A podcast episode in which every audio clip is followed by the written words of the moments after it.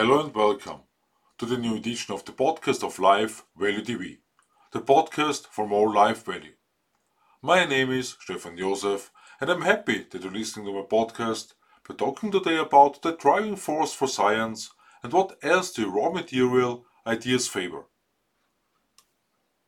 What is the decisive element for science to progress in the first place?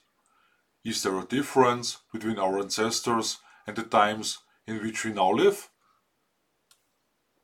If our ancestors hadn't strived to follow a seemingly predetermined evolution, we would probably not have been able to communicate via the internet today, or might have fallen victim to evolutionary development. We learn in Genius or Spinner, Are We Open to New Things by Jürgen Schäfer, that curiosity and its satisfaction was probably already a primordial human quality, with two questions. What exactly is curiosity? And what happens when we let ourselves be guided by curiosity? From my point of view, with appropriate curiosity, the process of imagination is set in motion. Curiosity gives rise to questions to which we seek answers, which we find on the one hand in the subconscious, on the other hand in the superconscious. The superconscious gives us access to all available knowledge without having to look it up in a dictionary or other source. The only question here is how far we can connect with what is illuminated in different articles. However, curiosity doesn't exclude being regarded as an outsider and mocking, because for all the later benefits that an idea may bring, exploration and invention interfere with existing belief patterns and thought constructions. In turn, groups may prove to be opponents. Consensus to the outside world should show strength and individuals subordinate their individuality to a group, want to remain part of it. In the first six episodes to Your Potential 2023, we have repeatedly talked about group behavior. The example of Theodore Maiman, who only came to physics later, shows that other professional technical knowledge has a practical use, for example, for building a laser, not just for drawing it. At the same time, we learn about Maiman that he was on the verge of financial ruin, which is why lateral thinking is probably often put on the back burner. Consequently, the financial situation also determines how cheeky you get involved in a company, because in my experience, very few are willing to position themselves against their superiors, not just to introduce a critical question. According to Jürgen Schäfer, Maiman was driven by this primordial human need of curiosity. In fact, this drive to research has curiosity as its fundamental element. The same applies to our striving for self knowledge and knowledge of the world. Thomas Gold, whom we already met in a previous episode, already had problems in childhood due to his curiosity.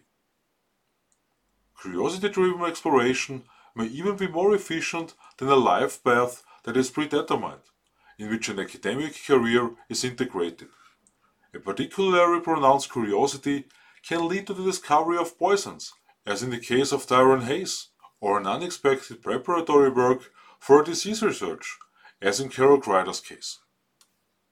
In this series, you have also already noticed that the scope plays an important role for personal development, without big rules and preferably without time pressure. It is already clear that a deadline for a project is a restriction. This applies equally to scientists and professionals. Albert Einstein claimed that his passionate curiosity was his only special talent. The Austrian Nowotny advocates actively protecting and promoting curiosity. Even if results are unpredictable, insatiable curiosity is part of science. Psychologist George Loewenstein, argues that we are out of calm when we have an obvious knowledge gap. In my understanding, even it is irrelevant whether we see the face of a stranger or not. This shows that we want to know things from which we do not derive direct benefit, and again points to the desire originating from prehistoric times. Perhaps our ancestors explored new food in the same way. What looked delicious may have turned out to be incompatible later, but the curiosity was stronger, because hunger is also one of the primal instincts. According to Loewenstein, the amount of information determines how long the state of curiosity lasts, and even the probability of success should have a positive influence on it. Furthermore, short-term dilation of the pupils suggests that curiosity goes hand in hand with the expectation of receiving information that leads to a satisfactory state. When it is said that even little knowledge can cause curiosity, the question arises for me why I have the impression that only a few people actually make something of it. Perhaps they don't share their findings with the public. Irving Biederman sees a well rested and satisfied state as a motivating factor for our brain to want to absorb information. Again, at this point, the question Are so few people well rested and satisfied to actually pursue curiosity? Or do they remain in secrecy or perhaps dissatisfaction even has the stronger drive to change something. Regarding Biederman's findings, I also wonder how many people consciously take care of their own knowledge in order to have an advantage in choosing a partner and to find a solution in delicate circumstances. Or maybe I just have a wrong idea of curiosity, because it often collects initially useless, later useful knowledge. Does this satisfying feeling also arise with less intellectual questions? In any case, research shows that children ask questions to complete understanding. Students develop a more pronounced curiosity in more difficult tasks and achieve better academic results. As I can imagine, Randy Gage would point out that with all the information available, we have to pay attention to our own rationality so as not to get lost on Google, Facebook, etc., as I see it. If we feel comfortable with our worldview as we age, why should we still act out our curiosity? I mean, to keep our brains fresh. At the same time, in the course of our lives, a comfort zone develops that wants to be preserved. From my point of view, thinking ahead and rethinking gives us the advantage of dealing better with changes that cannot be influenced, because, among other things, we go through life in a more solution oriented way. The psychologist Charlan Nemeth speaks in this context of maintaining elasticity and freshness. According to my interpretation, especially the so called lateral thinkers are predestined for curiosity, because where others have stopped asking and thinking, their work only begins. In my opinion, those who constantly think will find inspiration in a wide variety of places. Since we all have a certain worldview, sudden discoveries can even be frightening in the first place. As Jürgen Schäfer tells us, ingenious or spinner are we open to new things. At the same time, the raw material is generated from the ideas entered, which nourishes a further development of humanity. As we are shown by the example of the astronomer James Christy, a result can be considered flawed or at least considered more precisely, whereby he has recognized that the planet Pluto has a moon. In any case, the time factor has played positively into his hands.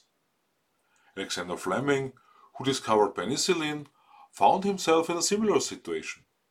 As with other researchers, the failure to follow a previously determined direction plays a role in success. Serendipity describes that something is found by not searching, which requires curiosity and sufficient impartiality. The meaning can best be imagined as imperfect, unplannable, and uncontrollable, as the classical coincidence and the work of genius that comes from the mind. We can never know what our next thought will be, let alone whether we will achieve the breakthrough with it. In any case, science has an enormous challenge with this, because what man recognizes is decisive for progress. This circumstance is just as problematic for people who are creative. At the same time, I can well imagine that curiosity and also the creative orientation of a person favor a solution, accelerate it, or even enable the perception of it in the first place. As much as a chance discovery may provide feelings of happiness, patience with conscious being is needed to access it at the right time. When a poet is abandoned by leisure, distraction can do good, but he must be ready when inspiration returns. If I had to summarize serendipity briefly, I would say that it is a state in which we are patiently in chill mode, ready for random things without us looking for it, accompanied by curiosity and impartiality.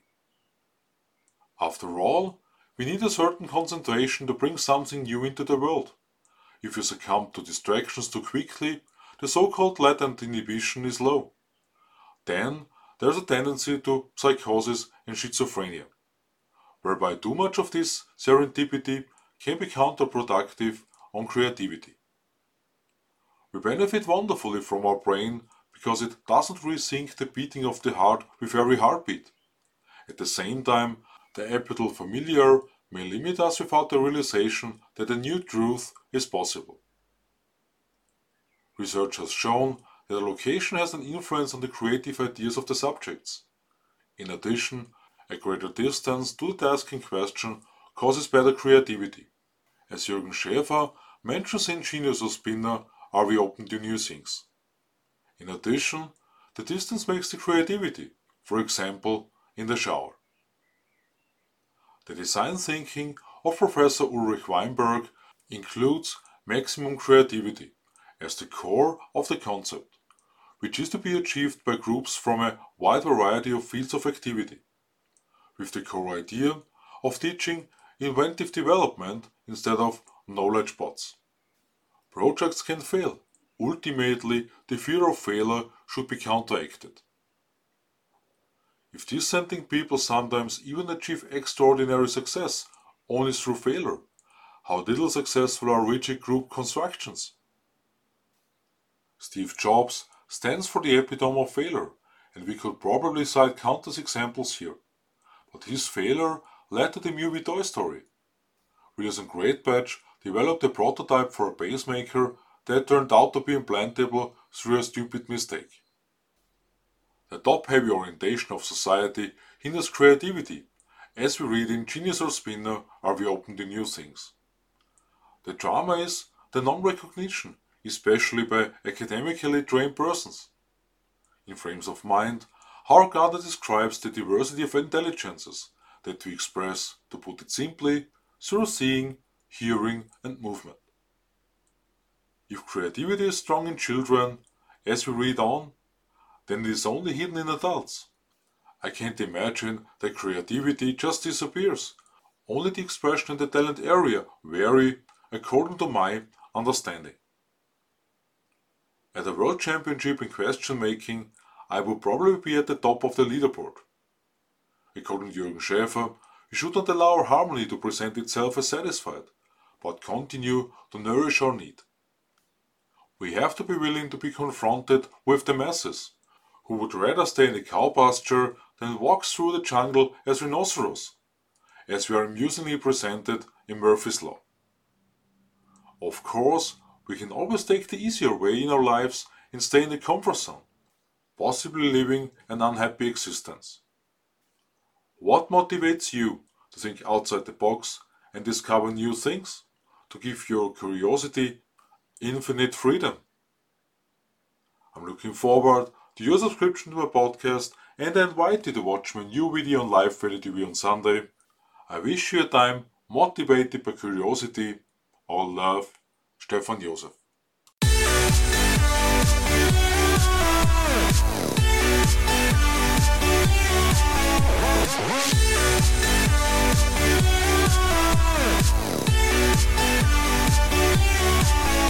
What?